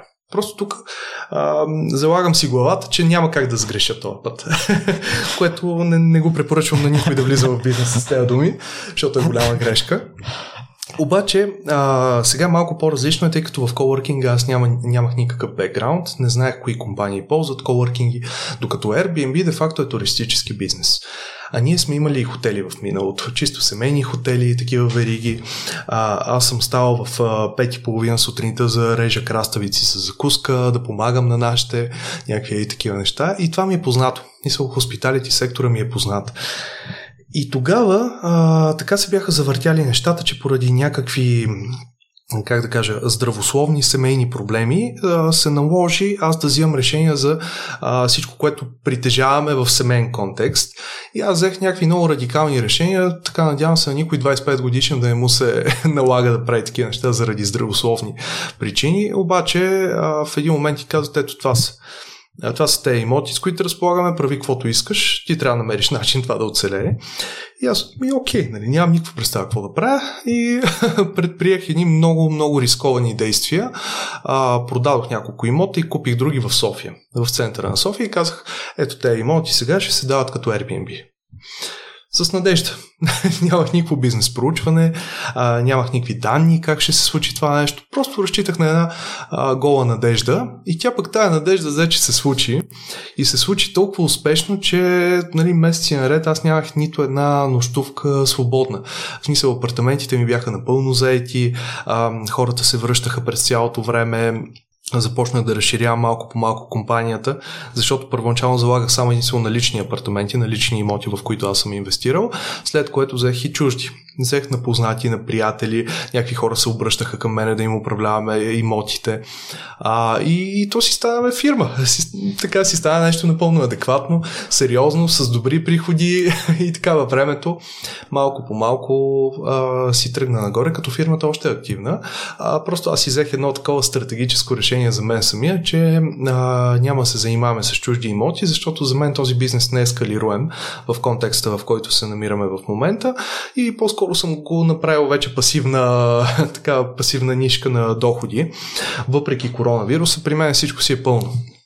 И така, като това е момента и в който се запалих малко повече по маркетинга и дигиталния маркетинг, въобще по бизнеса, да, да седна, да науча нещата, а, защото никога не съм бил а, ученик, аз съм от хората, които отиват, чупат си главата и така разбират как се прави, а, но нали, трябва да се учи, трябва да се учи, защото това спестява време. Жорка, естествено, бизнеса с Airbnb не преминава и без трудности. В един момент е станало обратното съотношение на търсене и предлагане. Mm-hmm. Това, че си започна да учиш дигитален маркетинг ли те иска и те отличи от другите? А, до голяма степен, може би, да. И това, че имах опит преди това. Защото, както казах, семейния бизнес, част от семейния бизнес е било точно в туризма, тъй като аз идвам от семейство от Варна. А, туризма във Варна е много сериозно застъпен и де-факто всеки е израснал в концепцията, че 90-те нали, години бяха примерно те немци и руснаци ще дойдат лятото, ние трябва да им продаваме някакви неща. След това станаха англичани. Сега, честно казвам, не знам какви хора са, защото нямам голяма връзка и наблюдения там. А, но, но предполагам, че а, аз просто имах в кръвта си това нещо, което се нарича hospitality. Самия, самото ядро на думата hospitality е хо, е това, че ти си добронамерен, а, добър, че клиента е в центъра на твоите услуги. И ние обслужвахме нашите хора по начин, по който другите не го правиха. Тъй като в, в България а, имаше един момент, в който медиите започнаха да тръбят навсякъде, че това е начинът по който се изкарват адски много пари с Airbnb апартаменти и много хора влязоха в този бизнес, без да имат никаква представа как се ръководи туристически бизнес. Те си мислеха, че това е отключваш и заключваш една врата. Толкова. Приключваме. И поради този факт, всъщност, и може би реномето на, на София като град малко започна да страда, а, тъй като всеки един бизнес а, има някакви основни правила. И когато хората, които изповядат този бизнес, хората, които, ги, а, които прилагат и предлагат този бизнес, не спазват тези основни правила, то тогава, естествено, всеки един а, сектор бива ударен. И може би това, което помогна да стендаутнем, това да, да бъдем по, по-успешни от другите, аз бих дал три фактора. Първо, дигиталния маркетинг, това, че започна да уча, да се интересувам, а, да чета малко повече по темата, Второ, това беше факта, че имаме някакъв опит в сферата. И а, трето, това, че аз винаги се опитвам да изграждам общности. Тогава направихме една първата организация в България за собственици на Airbnb имоти. Събрахме се хора, които след това някои от тях направиха огромни компании, които управляват апартаменти и много се радвам, че по някакъв начин съм им съдействал за това. А, но създавайки тази общност, а, ти, ти се запознаваш с другите хора, започвате да си помагате. А, примерно единия като е напълно букнат, т.е. когато няма свободни стаи, апартаменти и така нататък, ще ти прати на теб, ти ще му пратиш на него след това.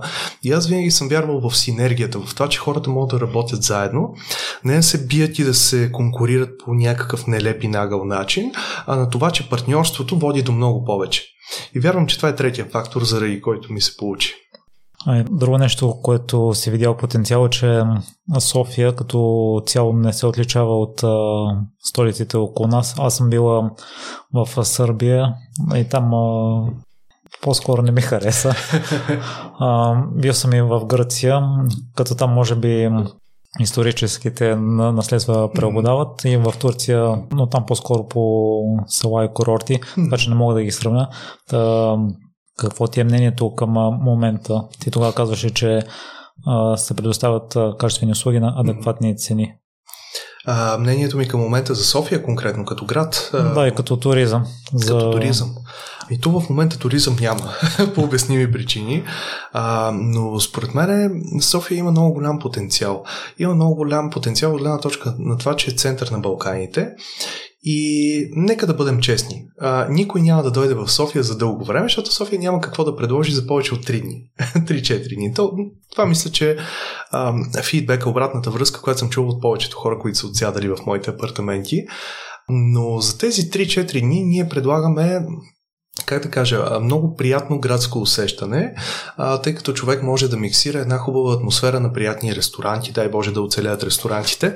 А, поне преди коронавирус ситуацията те бяха хубави, на адекватни цени, вече може би а, сме стигнали цените на Централна Европа и не сме толкова ценово как да кажа, изгодни за повечето туристи, които идват тук, но в същото време има така интересни гледки, в Европейския съюз сме, което е голям плюс и това ни прави доста по-лесни за достигане и доста по-лесни за отсядане тук. А, и плюс е, че има Витуша, че има една планина. Защото ти като дойдеш пролета и колко столици на Балканите могат да се похвалят с това нещо, че а, на 5 км от летището имат а, входа на една планина. И директно се хващаш, а, хващаш там автобуса или такси или каквото и да е и тръгваш нагоре. Тя е много такава облагородена планина. Смисъл такъв, че не е дива, спокойно можеш да се разхождаш, да видиш едни хубави а, такива водопадчета. И това е много голям плюс. Но според мен а, потенциал на София беше достигнат а, като точка на лимит на растеж преди около 2 3 години, може би. А, това беше максимума, който може да достигнем от гледна точка на проценти растеж. Сега от тук нататък ще бъде, как да кажа, възстановяване след криза и а, някакъв устойчив растеж, който е стъпка по стъпка и ще залагаме малко повече на евентуално на, на бизнес пътуващите защото цените се вдигнаха, на моменти качеството падна, а, може би егото ни се вдигна много, че сме много важни, а това не е така. В един глобален контекст София е една малка-малка точица и тъй като няма и общинска и държавна политика за това да се а, облагородяват някои по-така при, приоритетни места, а, част от туристите идват заради храната, заради самия експириенс, да разгледат наоколо как има един фюжен между а, социалистическа архитектура, която е брутализма на Сталин а, в рамките на сградата на Министерски съвети на Народното събрание Имаме царска архитектура, дворците и така нататък. Имаме сега някакви много модернистични сгради. И това им е интересно. И го гледат. Но според мен не е скалируем потенциал към този момент. Но дигиталният маркетинг е скалируем и ти се насочваш към него. И за щастие за нас, а сега ще се рад да ни разкажеш, си управлял проекти в двете, може би най, едни от най-разпознаваемите марки. Нека започнем първо с Google. Ами с Google, Google беше моето а, кръщене по линия на маркетинга и на дигиталния маркетинг като цяло. Обаче аз тук, за да бъда коректен към твоите слушатели, трябва да вметна, че аз почти никога не съм се занимавал директно с дигитален маркетинг.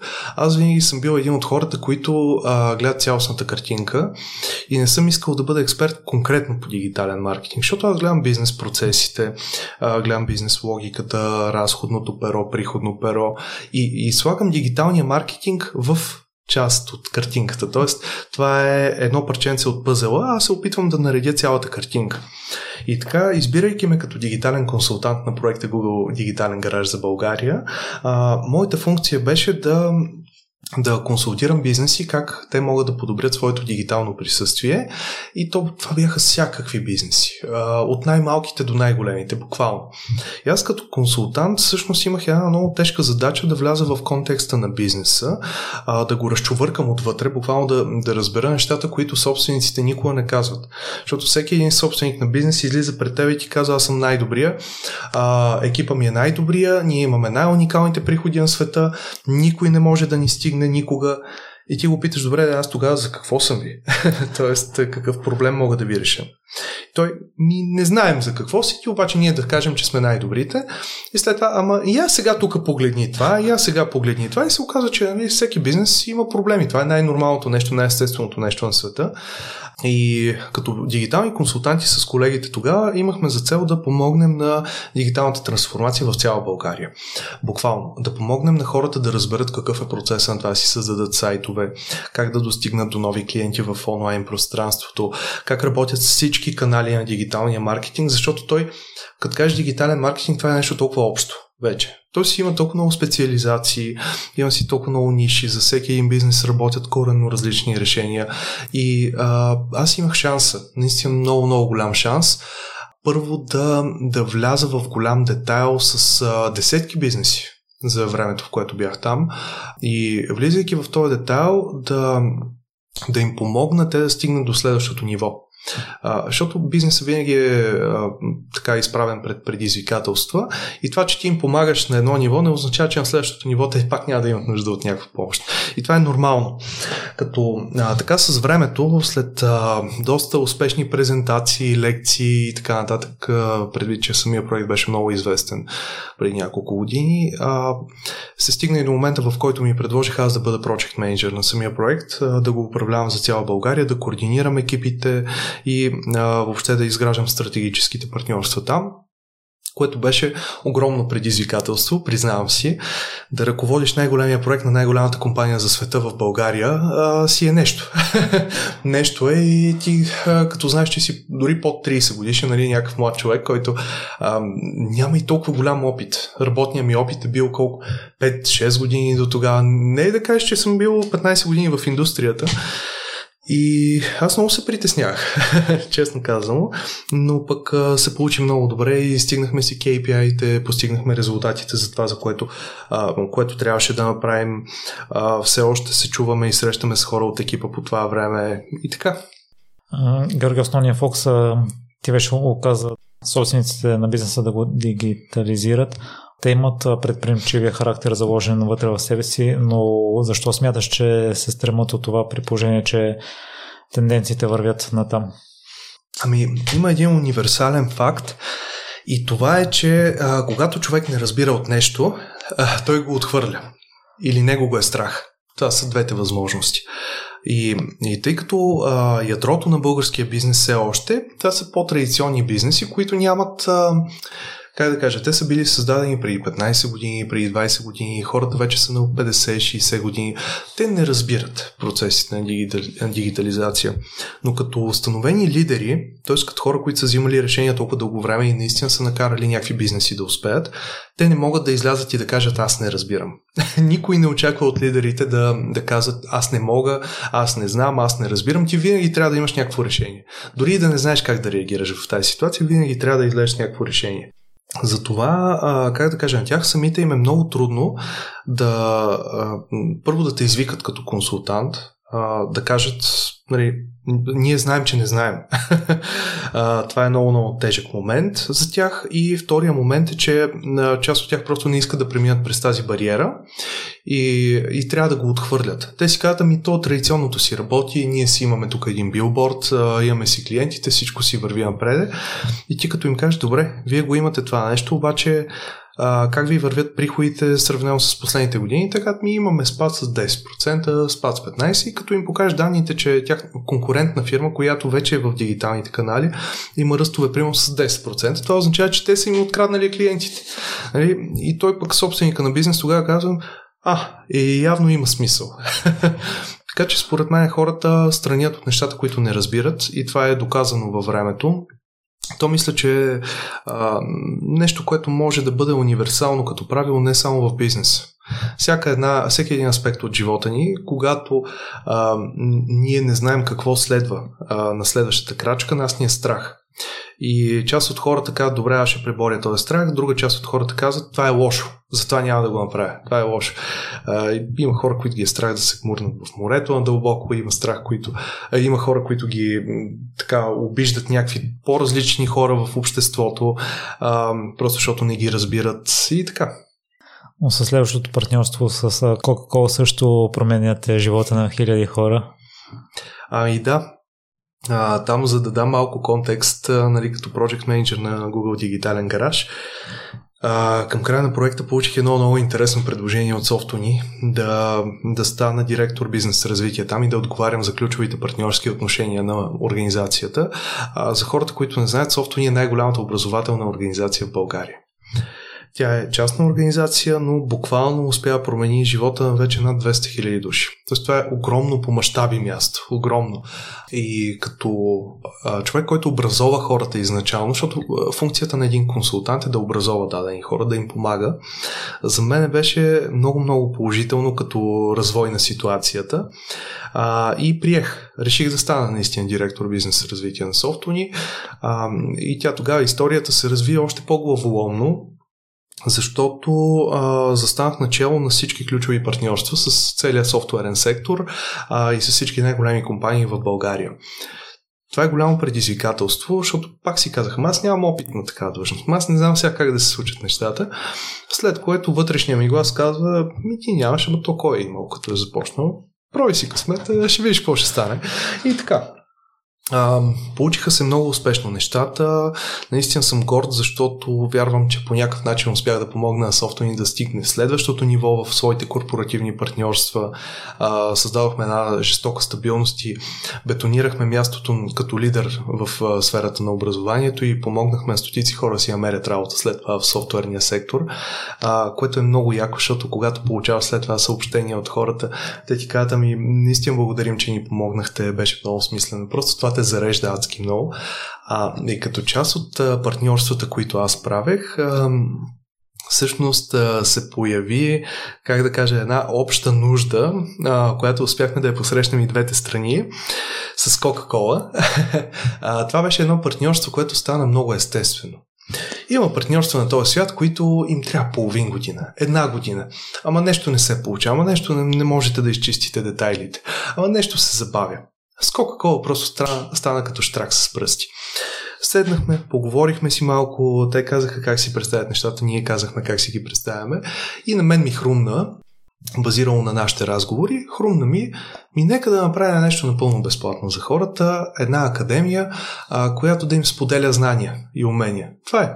Какво по-готино от това най-големия образователен бранд в България Софтуни и а, една от най-големите компании в цял свят, Coca-Cola, да обединят сили и напълно безплатно да дадат ноу-хау и знания на хората. И си казах супер яко. И те, тъй като хората от Coca-Cola също са много готини, и те казах супер яко и го направихме. И така над 4000 души се записаха за месец и половина, реално в една академия. А, тя е част от глобален проект на Coca-Cola, Yacht Power Academy. Не, Power се нарича самия проект. Uh, при нас и беше академия. И де-факто давахме шанс на хиляди хора, които искаха да се докоснат до експертите на Coca-Cola, защото ти да стигнеш до менеджерско ниво там, ти трябва години опит и имаш безценно ноу-хау, имаш безценни знания, които а, някак си ги споделише толкова, толкова яко. и успяхме да достигнем до хиляди хора онлайн. Така. Жоро, като знаеш процесите отвътре в софтуни. За мен впечатляващото е не 200 хиляди щастливи ученика, процента на реализация, който е 97, но според мен това е двустранен процес. Първото е една страна учителите, които успяват да въвлекат студентите си да им предоставят качествено съдържание, но и от друга страна студентите, които успяват да научат данните им задачи и след това да се реализират. Да, на какво се държи този голям процент? Ами, ти, ти добре го каза, ти де факто мисля, че отговоря на въпроса сам. А, то си е двустранен процес. Първо образованието трябва да е много високо ниво. А, за никого не е тайна, че софто ни е най- първо достъпната академия в България за софтуерно инженерство и второ най, как да кажа, персонализираната от гледна точка на това, че ти можеш да учиш онлайн. Никой не ти казва сега трябва от 2 до 4 да си тук на тая локация да направиш това и това и това и това. Ти учиш спрямо времето, с което разполагаш и спрямо възможностите, които имаш. Което е уникално, защото а, това прехвърля топката към всеки един курсист. Ако аз съм много мотивиран имам 3 месеца само да уча, искам да стана програмист, ще го направя. Софтуни няма да ме спре, няма да ми пречи, то ще ми помага по пътя. Обаче ако имам ако съм студент, ако трябва да ходя редовно на лекция, ако работя в същото време. И въпреки това искам да стана програмист, софтуер няма да ме спре. Пак, то ще ми помогне. Събота и неделя ще седна, ще си гледам лекциите. Ще, имам, имаме напълно достъпен, достъпна опция за лекции въобще това е, може би, ключовия момент. Хората се чувстват част от общност. Това също е много важно, защото е доказано, че когато правиш нещата сам, е много по-трудно, отколкото когато една общност си споделя материали за учене, а, някакви конкретни стажове, проекти, какво ли още не. И това се прехвърля и в, в другите сегменти, където софтуер ни предлага образование. Дигиталния маркетинг, например, защото софтуер ни продължава да бъде най-голямата академия в България по дигитален маркетинг. Тя е много по-голяма от всичките държавни университети взети заедно. И в креатив частта, където е за дизайн също, това се прехвърля. И де-факто годишно хиляди хора записват софтуни с надеждата за по-добър живот и след това успяват да го постигнат. Което е най-готиното. Жола, ти обичаш и ти да учиш и да се развиваш, но преди пандемията трудно се намира мотивация с записването на курсове и тогава се отворила прозореца. Какво ще кажеш на хората, които живеят ежедневния живот на работа, семейство и не остава чак толкова много време за курсове и се колебаят да си починали от дейностите, които съм извършил или да задоволя желанието си да уча? Ами това е много добър въпрос и аз вярвам, че много зависи а, каква е визията на един човек. В смисъл такъв, ако аз съм много изморен човек, но съм доволен от моята работа, от мястото ми в живота и така нататък, то тогава образованието може да бъде прието като почивка. Тоест аз да седна, да надградя някакви знания, умения, да науча как работят някакви неща на този свят. А, това, това не е задължително да ме напряга, не е задължително да ми е трудно, тежко. Аз просто мога да слушам как се правят някакви неща, от които не разбирам. А, ако обаче аз не съм доволен от мястото ми на този живот, ако искам да да имам по-добра заплата, да работя в различен сектор, да се преместя от града, в който живея и така нататък. А, или пък да имам по-добър стандарт за моите деца, ако имам деца и имам семейство, а, то тогава образованието е един от малкото възможни варианти. Т.е. тогава той се, това се превръща в нужда. И като всяко едно нещо, което е нужда, е много по-приоритетно да намерим време за него, отколкото да го неглижираме, защото дълго време ние ще продължим да, да живееме в тази спирала, в която сме се вкарали, а образованието е нашата сламка, която може да ни издърпа извън спиралата. А софтуни ни е разнообразен и с възрастовите групи на студентите. А твоите наблюдения какви са за преориентирането? За младите ясно, ако все още са в университета или са в процес на вземане на решение с какво искат да се занимават, то имате и по-възрастни студенти, които вече имат 200 на година работен опит. Това е малко по-труден въпрос, защото, а, отново казвам, зависи от мотивацията на човека, защо е там. Много често случая на хора, които са малко по-възрастни и съответно имат голям опит да запишат курсове, е, че те не искат да се преквалифицират, а те искат да допълнят своите знания и умения. Примерно имаме някаква дама, която е работила 10 години в маркетинга, обаче не разбира от дигитален маркетинг. За нея това не е преквалификация, за нея това е допълнително знание, което ти помага да, да кандидатства за менеджерска позиция, за, за това да си надгради кариерата, уменията и така нататък. А вече при хората, които се преквалифицират малко по-късно, вярвам, че всеки един случай е много частен и много индивидуален. Аз лично съм виждал и много неуспешни такива случаи, за съжаление, защото това са хора, които са свикнали на един стандарт на живот. Това нека да си го кажем директно. Те като хора с някакъв опит 10 години, 15 години, те са свикнали на някаква, някакво заплащане за, тяхната, за техния труд, което е малко по-високо.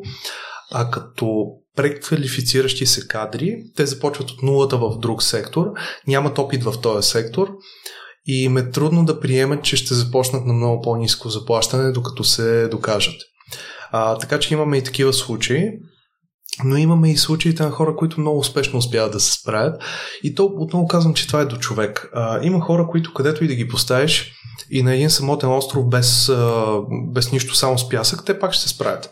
А, има едни хора, дето ако им вкараш храна в, в устата директно, ако им сложиш дистанционното за телевизора в ръката, те пак ще кажат, е, много ми е тежък живота, много ми е сложно, така че наистина много зависи от човек.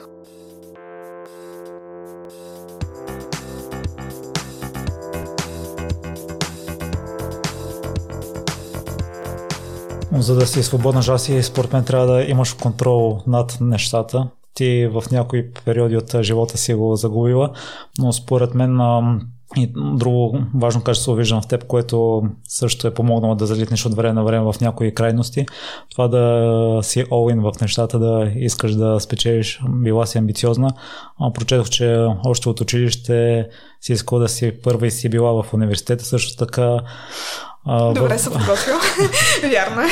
Въпреки забраните от докторите да вдигаш тежести заради дисковата херния, пренебрегнала си ги, си спечелила медали. Та, откъде идва това твое качество?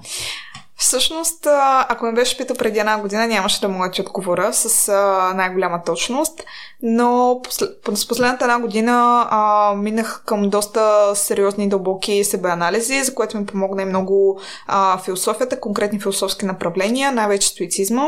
И това, което мога да ти кажа, което съм си определила като мисия на всичко, което правя, а, тъй като не е само бомбоните, Binge нали, като платформа, която подпомага съответно за, за изграждане на здравословни хранителни навици. А, всичко това се върти около едно нещо и това е да реализираме потенциала си. А, много вярвам в това и много държа на това, като за мен потенциала, за да има баланс, понеже ако само развиваме тялото, както примерно е било по време на бодибилдинг периодите, състезанията и така нататък, други неща са ми вървели на, назад. Примерно бизнес е вървял назад, да кажем, а, отношението ми към други хора е вървял назад. В смисъл, имаш този фокус, който към едно конкретно нещо. За мен, за да реализираш потенциала си като себеразвитие, той се изразява като едновременно, паралелно развиване максимално на три нива, които са а, ум, душа, тяло. Тоест, а, съответно имаме а, опита да постигнем генетичния си потенциал, докато същевременно развиваме медитативни умения и се центрираме и имаме така, живеем тук и сега всъщност и се опитваме да сме максимално а, в момента, съответно за да сме центрирани, сме наясно със себе си, т.е. имаме душата, духовното развитие и а, под ум аз това, което за себе си съм приела е развиване на а, успешни бизнес начинания. И всъщност това е моята цел в живота за по принцип балансът да бъде по този начин, не да седя и съответно да ми е всичко леко и спокойно. Напротив, при мен нещата се развиват на макс, на всекидневно равнище, но за да могат да бъдат устойчиви, той се изразява в този баланс на тези три, съответно, паралела, ум, душа, тяло и тяхното развитие на до нивата, до които мога да стигна. Ние си говорихме в предварителния разговор, че за теб външната мотивация е по-важна, отколкото вътрешната. Ам, Външна мотивация се разбира в моя случай под формата на кауза и за това да се постигне, да се остави следа, може би до някаква степен, за което съм много далеч все още. Тоест трябва да направиш наистина нещо, което е вау и да стои а, в, в времето, за да можеш да имаш този ефект, но а, по принцип, за да можеш да променяш животи, това, което се препоръчва, всъщност е да го правиш в мащаб, доколкото можеш. Поне по този начин би имал влиянието да го направиш. И за мен винаги каузата, която е много тясно свързана с хранителни навици, храни, сладко съответно, проблеми с сладкото, проблеми с храната. Тоест нещо, което на мен ми е ефектирало живота в продължение на 12 години и това нали, никога не съм го крила.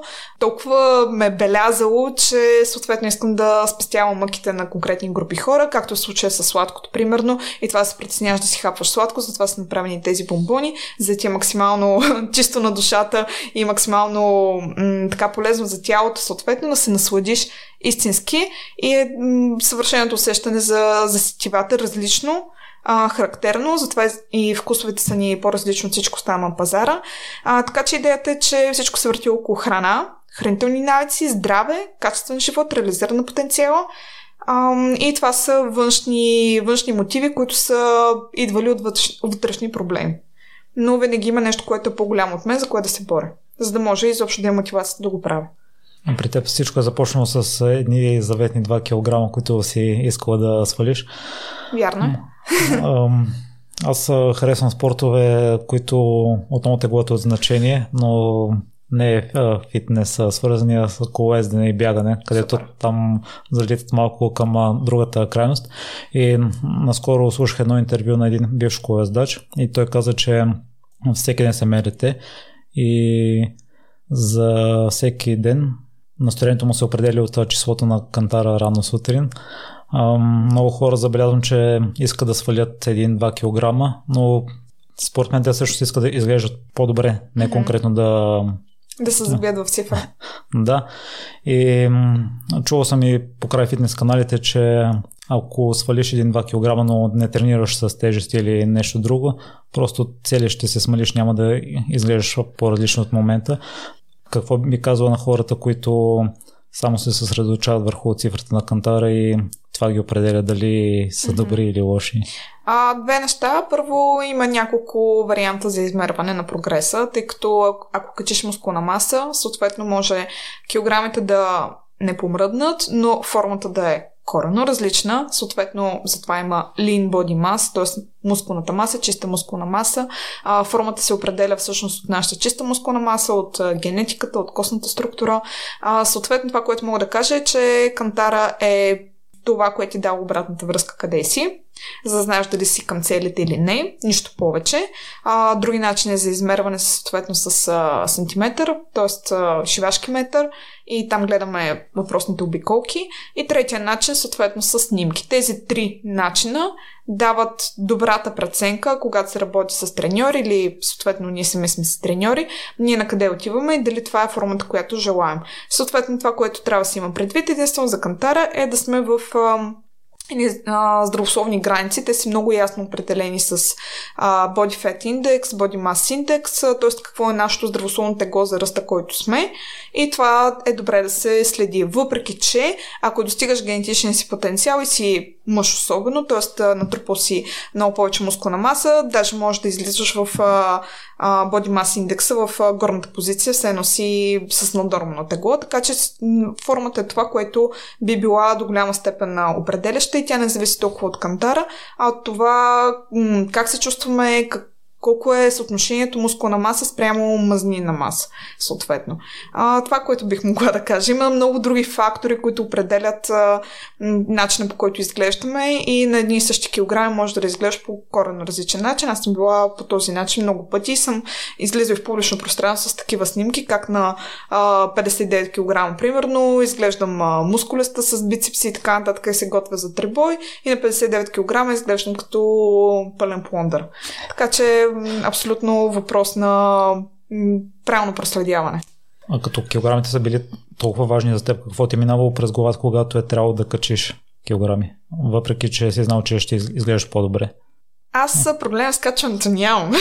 По-скоро проблем с свалянето съм имала в, във времето. Ам то всъщност доста се е променило мисленето ми и въобще начинът ми на хранене, откак съм започнала да а, пазя диети, което е било от моята 15 годишна възраст и там съм имала през различни крайности, преяждания, хранителни разстройства, каквото се сетиш.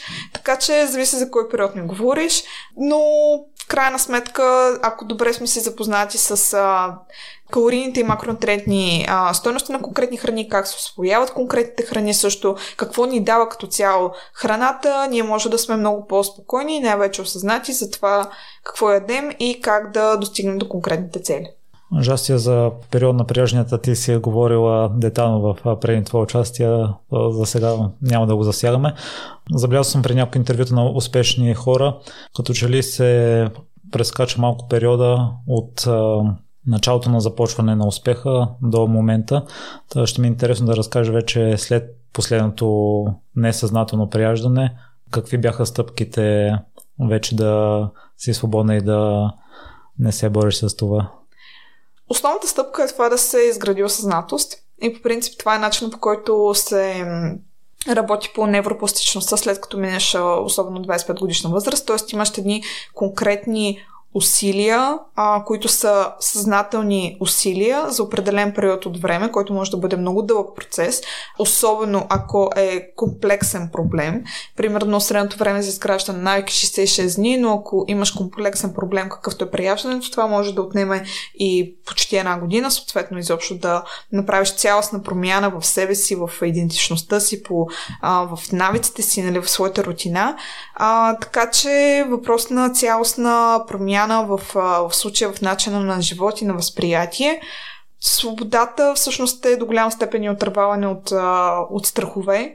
А, също така и а, е това, за което според мен трябва да се борим, за да бъдем изобщо щастливи. А, за мен е наистина огромна ценност от гледна точка на това, че не веднъж съм си задала въпрос, когато ме е ставало трудно, а, а то постоянно ми е трудно последните две години, нали, постоянно има някакви предизвикателства, съответно, които аз трябва да ги реша като управител на конкретните компании.